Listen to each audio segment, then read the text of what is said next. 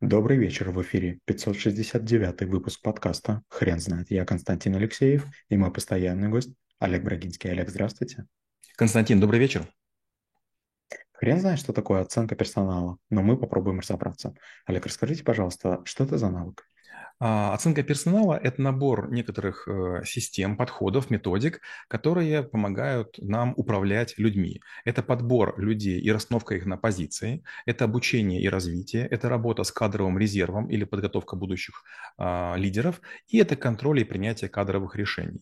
Нам нужны некие пространства, скажем, пространство компетенций для того, чтобы в нем людей оценивать. Нам необходимы какие-то обучающие семинары, лекции, индакшены, там, инструктажи для того, чтобы людей подращивать. Нам нужны системы аттестации или ассессмента для того, чтобы оценивать то, что получилось. И в зависимости от э, результатов нам необходимы разные треки, чтобы люди или шли на переподготовку, или увольнялись, или, скажем, там, проходили цикл повторно, допустим, если с первого раза у них не получилось. Олег, мы в цикле нашего, нашего подкаста уже обсуждали такие темы, как assessment или а, аттестация. Вы не могли бы, пожалуйста, сказать, а, в чем кардинальное отличие? Аттестация обычно проводится для, для персонала, который занимается так называемой массовой позицией. Это не творческая работа, а, которая связана с выполнением механистических функций. Это операторы колл-центров, это сотрудники юридического взыскания, это рисковики, это аналитики, которые постоянно делают примерно одно и то же, но есть некие критерии, KPI или там какие-то качественные способы оценить их работу. Если мы говорим про assessment, это обычно про руководителей перед повышением людей, назначением на должность или а, повышением степени их автономности проводятся деловые игры, а, объединяющиеся вот в, там, скажем, однодневные или двухдневные мероприятия, в ходе которых мы из неявных а, кандидатов, мы не знаем, кто победит, с помощью ассессоров, которые разбиты в пары и имеют некие инструктажи, а, выделяем того человека, который по среднему уровню компетенции лучше подходит для той работы, которая вот, тестируется в ходе ассессмента. Олег, вы не могли бы, пожалуйста, широкими мазками рассказать, как именно оценивать персонал, как готовить те вопросы или те критерии, по которым стоит оценивать персонал? Есть два подхода. Первый подход ситуационный, второй подход системный. Системный – это мы понимаем, в каких процессах будет участвовать человек. Но предприятий, в которых написаны процессная карта, их крайне мало. И когда я начал работать в Альфа-банке, сначала в украинском, потом в российском, невзирая на то, что компании в одном случае было 18 лет, в другом 25, а, процессов не было. Мы потратили массу времени, больше года, чтобы описать 1200 процессов. Теперь, когда есть процессы, каждый процесс разбивается на фазы, активности, этапы, и мы можем понять, какие люди, каких подразделений участвуют в каждом. И если мы ищем какого-то человека, мы знаем на пересечении каких видов деятельности он находится, и из них составляем составляется job description. Дальше мы понимаем, какие нам нужны уровни. Допустим, вождение легковым автомобилем, знание английского языка, умение, там, не знаю, встречать в аэропорту. Вот поэтому job description размещается объявление, подбираются а, люди, претенденты, они приходят э, в некое помещение, пишут какие-то тесты, а, обычно тесты на внимательность, тесты на общую сообразительность, тесты на инициативность, может быть, какие-то вопросы им задаются. Э, дальше все это вводится в таблицу, выводятся интегральные оценки, и лучшим делается предложение о работе. Олег, вы не могли бы, пожалуйста, рассказать, а где стоит все-таки остановиться в этом безумном количестве тестов?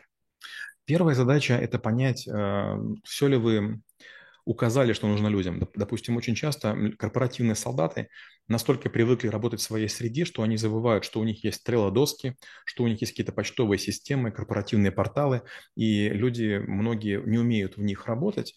Как следствие, они не в состоянии выполнять свою деятельность. Они начинают использовать какие-то бумажки записные, они забывают чего-то, они теряются, они вовремя не сдают отчеты, и возникает беда. Поэтому вы должны сделать полный перечень еще систем, в которых должны работать люди. Потому что если я хорошо работаю в Star-офисе, то LibreOffice мне не подойдет. Если я работаю на основе макросов, то мне не подходит Google Sheets. А если, например, я не умею работать с Outlook, а работал в Lotus Notes, мне нужно или подучиться, или сразу признаться, что это совершенно другая идеология. Олег, я правильно понимаю, что оценка персонала, который уже работает, это, совершенно другая история? Да, абсолютно. Вы знаете, вот есть такая фраза «за одного битого двух небитых дают». То есть если вы в нашей системе работаете, и даже на очень низкой позиции, вы знаете все корпоративные системы, ESS, вы знаете Helpdesk, вы знаете CRM, вы знаете ERP, вы знаете почтовую систему, вы знаете распределение дисков, вы примерно понимаете органиграмму компании. А вот если мы берем человека снаружи, для него обрушивается гигантский объем данных, которые нельзя. Знаете, вот необстрелянного бойца нельзя пускать на линию фронта. Здесь такая же история.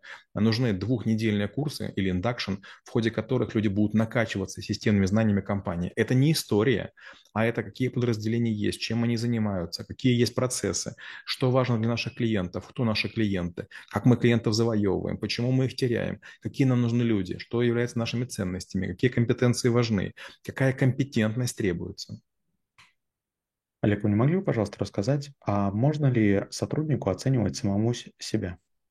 Есть такая штука, самооценка, и у нас, наверное, вот э, даже, может быть, в этом году, через э, четверть, последней четверти будет самооценка, но мы будем делать самооценку руководителя, то есть не сотрудника, а руководителя. Но многие методики подходят в том числе для линейного персонала. В чем сложность? Сложность в том, что большинство людей, когда оценивают себя сами, они склонны к переоценке. То есть каждому кажется, я неплохо знаю Excel, я неплохо говорю по-английски, я и так культурный, культурный. Но понимаете, вот а, пахнет ли от вас потом, извините, да, вы можете не замечать, потому что вы к этому привыкаете. Кривые ли у вас зубы или есть запах изо рта, тоже мы свой запах не чувствуем. А аккуратны ли мы и к другим предупредительны, тоже мы не понимаем. Получается, люди с более высокими компетенциями и компетентностью могут оценивать более низких, а вот мы к себе крайне не критичны. Это очень обидно, но это защитная функция, чтобы мы не казались себе ущербными. Олег, расскажите, пожалуйста, кто в компании должен заниматься оценкой персонала? Это, знаете, вот болезненная такая тема. Очень часто люди, которые занимаются оценкой, они сами себя ничего не представляют. То есть у них есть высокие требования, и они ищут мифических человека-солдат, да, которые там будут какие-то э, проявляют невероятные бойцовские качества, психологические и так далее, но сами они по себе люди гаденькие. И если честно, вот всегда, когда я работал в разных компаниях, я недолюбливал отделы персонала. Почему? Ну, они немножко лживые. И с одной стороны, понятно, это их работа, но врать-то зачем? Мне кажется, что всегда можно с людьми, ну, как-то более-менее правдиво общаться. И вот эта вот оценка тоже, знаете, вам в лицо говорят, ой, Константин, вы такой замечательный, вы такой умный, а потом по 100 шкале вдруг ночью, что вам 8. Зачем было врать? Ну, сказали бы, слабо, не дотягиваете. Грустно, обидно, но правда. Олег, расскажите, пожалуйста, что нужно делать после оценки персонала?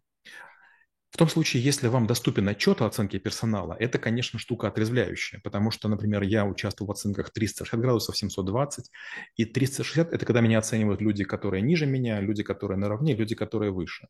А 720 – это еще те, кто со мной до, как бы выше по потоку, то есть кто мне данные или информацию поставляет, и те, которые ниже, кто пользуется итогами моего труда. И, честно говоря, когда там получаете листов 50 или там 250, то становится плохо. А очень часто это анонизи- анонимизированные отчеты, но в целом там можно догадаться примерно, да, откуда у вас летят стрелы. И вот э, я работал в корпорации больше 20 лет, а, в Альфа-групп. И каждый раз такая оценка для меня была очень болезненной, потому что почти всегда, каждый год, в силу разных обстоятельств, как бы вот мои коллеги, мои клиенты намекали мне вот своими оценками, что я не дотягиваю. И знаете, такое ощущение, что ты стоишь в раскоряку, в растопырку и пытаешься закрыть дырок, а этих дырок больше, чем у тебя суммарно рук и нос. Ты там напрягся, в другом месте не хватает, ты тут напрягся, как бы там отпустил. Олег, а Тогда в связи с этим вы не могли бы, пожалуйста, рассказать, как здраво оценивать а, то, что написали о вас коллеги? Если честно, в последние годы, последние три года, когда я работал в Москве, я начал хитрить. Когда я работал в Украине, я честно себя оценивал. Я считаю, что у меня там, допустим, пятибальная оценка, а тут четырехбальная оценка. И поэтому была разница между тем, что я думаю о себе и что думают люди. И нам не говорили, что вот тут как бы ты должен дорабатывать. Но когда я работал в Москве, я просто оценивал себя на все четверки. И получается, что все остальные меня оценивали всегда выше. И поэтому у меня не было домашних заданий. То есть в Киеве мне все время говорили, вот там 20 фильмов посмотри, вот 15 книг прочитай, вот там 8 тренингов сходи, и начинаешь как бы напрягаться. А тут мне говорят, слушай, ну как бы ты себя трезво оцениваешь, ну работай над собой, но рекомендаций не будет. Олег, расскажите, пожалуйста, пример компании, а, в которой отлично налажена оценка персонала. Мне очень нравится Mars, компания, с которой я несколько раз пересекался. У них гигантское количество компетенций, у них э, классная система обучения. Если честно, я им завидую. Они выпускают всего лишь какие-то сладкие батончики, и они сделали ставку на людей. И вот люди, которые в компании работают долго и занимают высокие позиции, вот прямо чувствуешь, они какие-то небожители, они какие-то ангелы, они такие чересчур правильные. С другой стороны, конечно же, у меня бывает шанс сравнить, допустим, людей рядышком из Яндекса и Сбера. Из Сбера такие холеные, как коты, такие какие-то такие мудрые, какие-то такие ловкие, может быть, меньше знающие, но очень такие какие-то коварные. И Яндекс, может, и умные ребята, но прям по компетенциям просто никакие. И прям ну, видно, что они такие технари-технари. Олег, спасибо. Теперь на вопрос, что такое оценка персонала, будет трудно ответить. Хрен знает.